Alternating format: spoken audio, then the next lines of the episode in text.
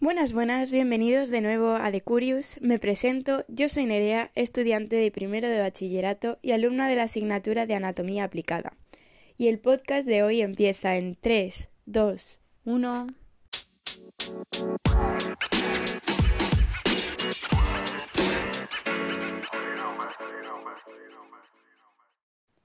En el episodio de hoy os voy a hablar sobre una enfermedad llamada gota.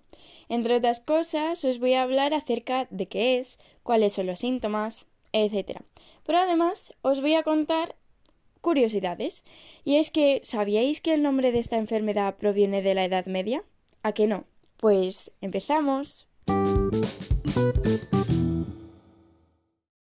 Primero vamos a comenzar hablando sobre qué es esta enfermedad. Básicamente la gota es un tipo de artritis en la que se acumulan altas concentraciones de ácido úrico en las eh, articulaciones.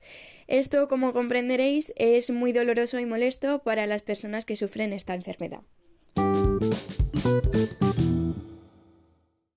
Vale, ahora que ya sabemos en qué consiste esta enfermedad, vamos a hablar de los síntomas que presentan las personas que la padecen. El más frecuente es el dolor eh, de la articulación afectada. La gota se da por ataques, que a menudo comienzan de forma repentina durante cualquier hora del día.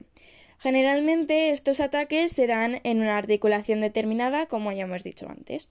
Y eh, aparte del dolor, la zona eh, tiende a estar roja, hinchada y puede estar o caliente o fría.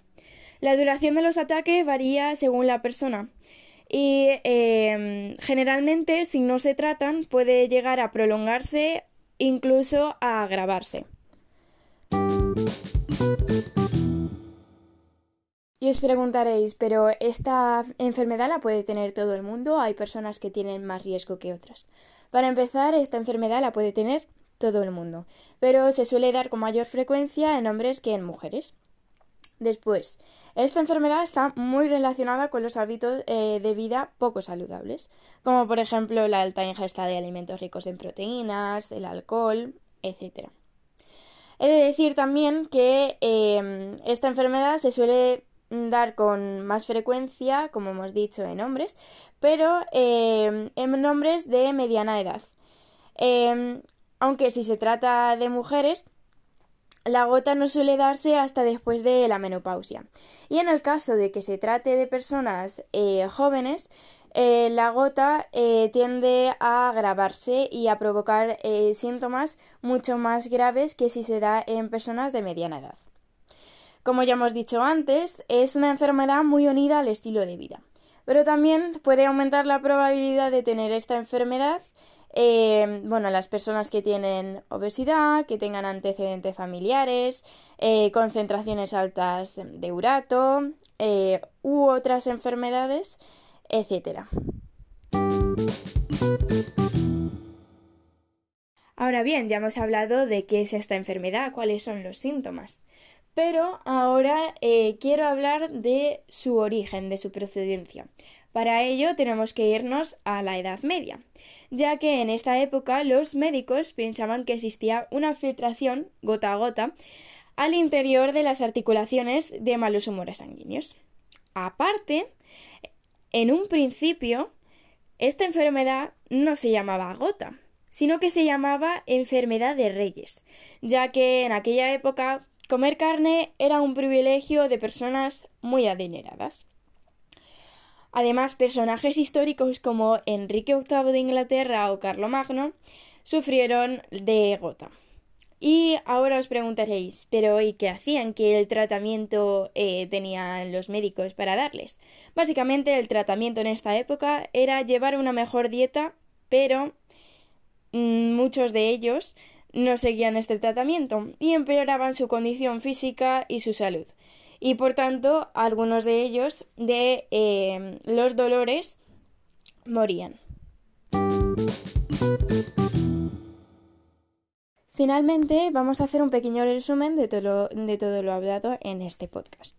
Hemos dicho que la gota es una enfermedad relacionada con eh, la artritis, ya que es un tipo de artritis, en las que eh, se acumulan eh, altas concentraciones de ácido úrico en las articulaciones y provoca mucho dolor, hinchazón en la zona, puede estar caliente o fría, etc.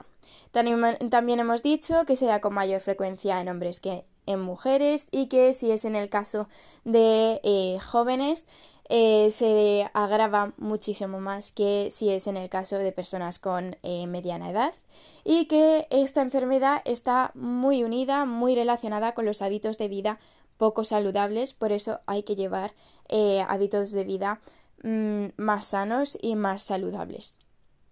También hemos hablado de eh, del nombre, de su procedencia, que hemos dicho que eh, el nombre se daba en la Edad Media por un porque los médicos pensaban que existía una filtración a, las articulaciones y que también se podía llamar enfermedad de los reyes eh, porque la gente que sufría esta enfermedad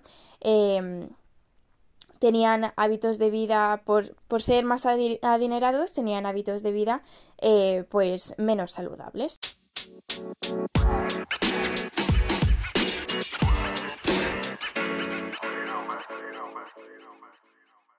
Y bueno, eso es todo por hoy. Os invito a oír mi siguiente podcast y sobre todo espero que os haya gustado y os haya parecido muy interesante y útil. Muchas gracias y chao chao. Hasta el próximo podcast. Thank you.